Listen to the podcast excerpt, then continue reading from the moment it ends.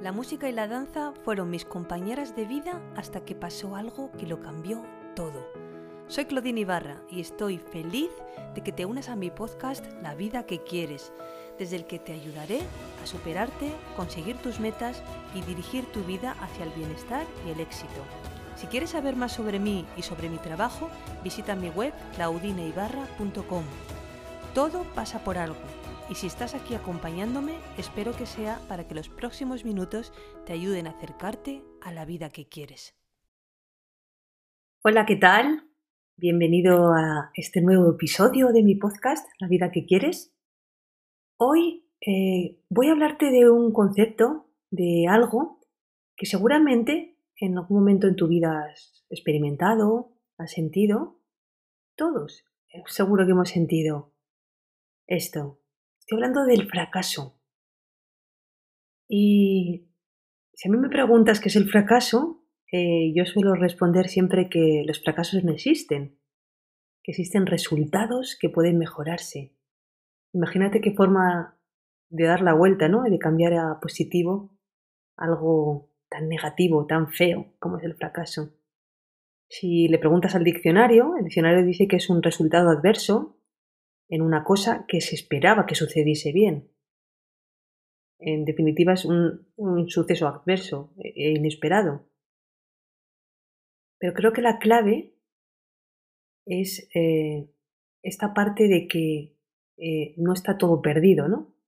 Que se puede mejorar y que simplemente es un resultado que es inesperado por el hecho de que tú esperabas que te saliera bien y no te ha salido bien, pero no te ha salido bien esta vez. Puedes seguir tirando y tirando y tirando de muchas más opciones y en algún momento seguro que encuentras ese resultado óptimo para ti. Eh, también me baso en una frase que me acompaña, que se ha convertido en mi lema de vida, y es esto de todo pasa por algo. Porque yo creo que no existen las casualidades, no las causalidades, y eso que tú crees que es fracaso, te está pasando para enseñarte algo. Así que si asumimos un fracaso como un error, como una experiencia que por supuesto es negativa, pero que te está enseñando algo, creo que ya ha merecido la pena, por un lado, y creo que le estamos cambiando completamente el significado. Claro, obviamente eh, todos queremos superar ese fracaso. Vamos a llamarlo, vamos a seguir llamándolo fracaso una vez que ya hemos aclarado eh, el significado que le estamos dando. Y hay unos pasos clave que quiero invitarte a, a que aprendas y a que puedas hacer para superar ese fracaso. En el número uno creo que estaría la aceptación. Creo que la aceptación es un paso clave para superar cualquier adversidad, cualquier situación, cualquier dificultad. Una vez que tú aceptas, desde ahí de donde puedes coger las enseñanzas y desde donde puedes dejar ir y conseguir esa paz que necesitamos para desde ahí encontrar soluciones y, y avanzar en nuestra vida. En segundo lugar, también puedes convertir tu dolor en poder. ¿Qué son las emociones? Las emociones son energía y las podemos transformar en otra cosa que sirva mucho más. Esas emociones negativas en algún punto te están sanando. Siéntete poderoso, porque tú puedes convertir esas emociones, ese dolor, en poder.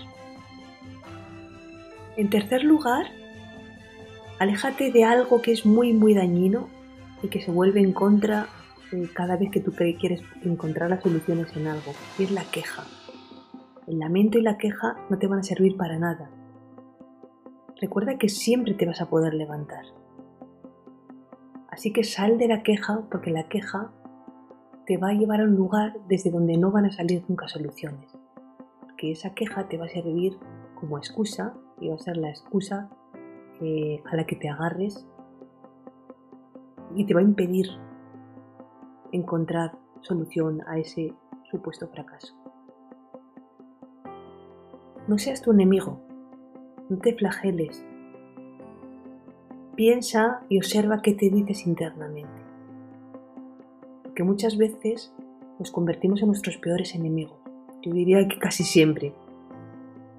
A veces tenemos las soluciones perfectas ¿no? para los demás y para nosotros eh, no sabemos. Y es porque no tenemos compasión con nosotros mismos. Incluso me voy a atrever a recomendarte dos maneras de entrenar esa compasión, porque ya sabes que yo soy muy amiga y muy fan de, divulgar esto de que todo se puede entrenar y, y el entrenamiento y la práctica es lo que hace el maestro. Así que vamos a entrenar esa compasión y habría dos maneras muy fáciles. Una de ellas sería hablarte al espejo. Ponte delante del espejo y sé sincero contigo mismo y di, dite aquello que, que dirías a alguien que quieres mucho.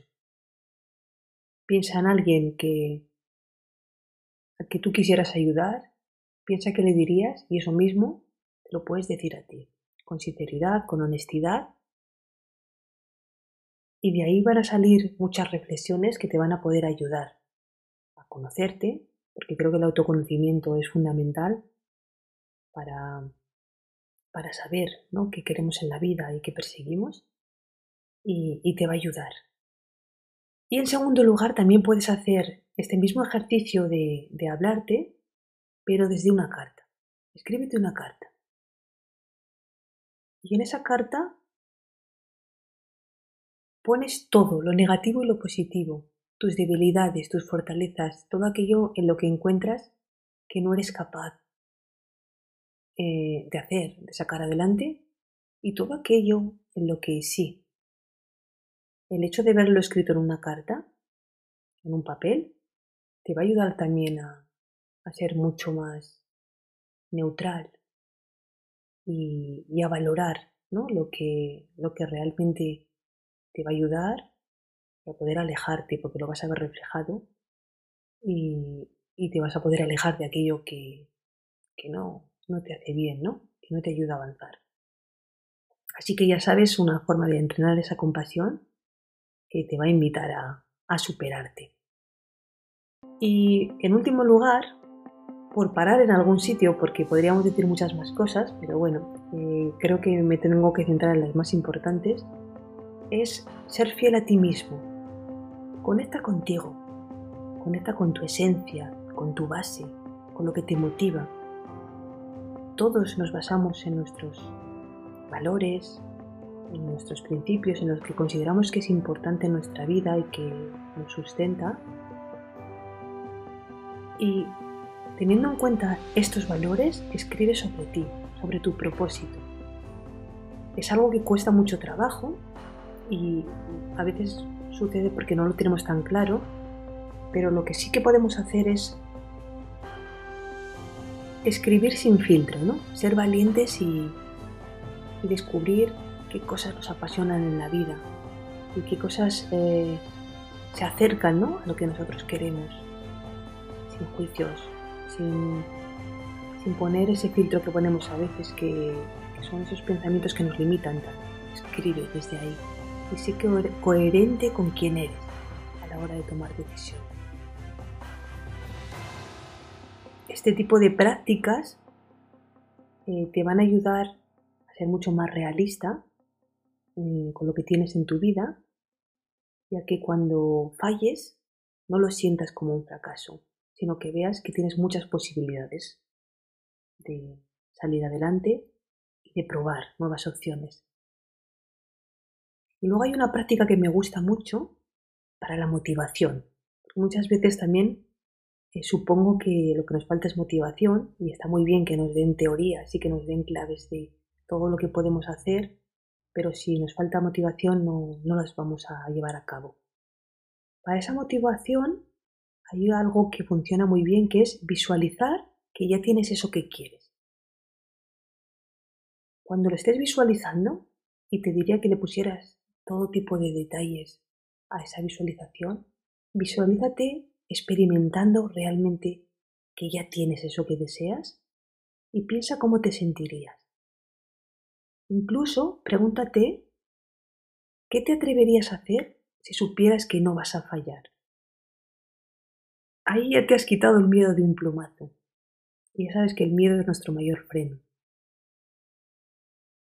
Y termino con una frase de Paulo Coelho que dice, el fracaso es parte de la vida. Si no fracasas, no aprendes. Y si no aprendes, no cambias. Así que ya sabes, solo si te atreves a tener grandes fracasos, terminarás consiguiendo grandes éxitos.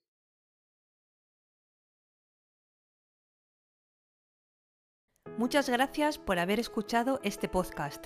Si te ha gustado, me ayudarías mucho dejándome un comentario, una reseña o compartiéndolo con personas que creas que les puede servir. Puedes escribirme a través de mi web claudineibarra.com y en mi cuenta de Instagram claudine.ibarra. Te espero en el próximo episodio para seguirte inspirando a crear la vida que quieres.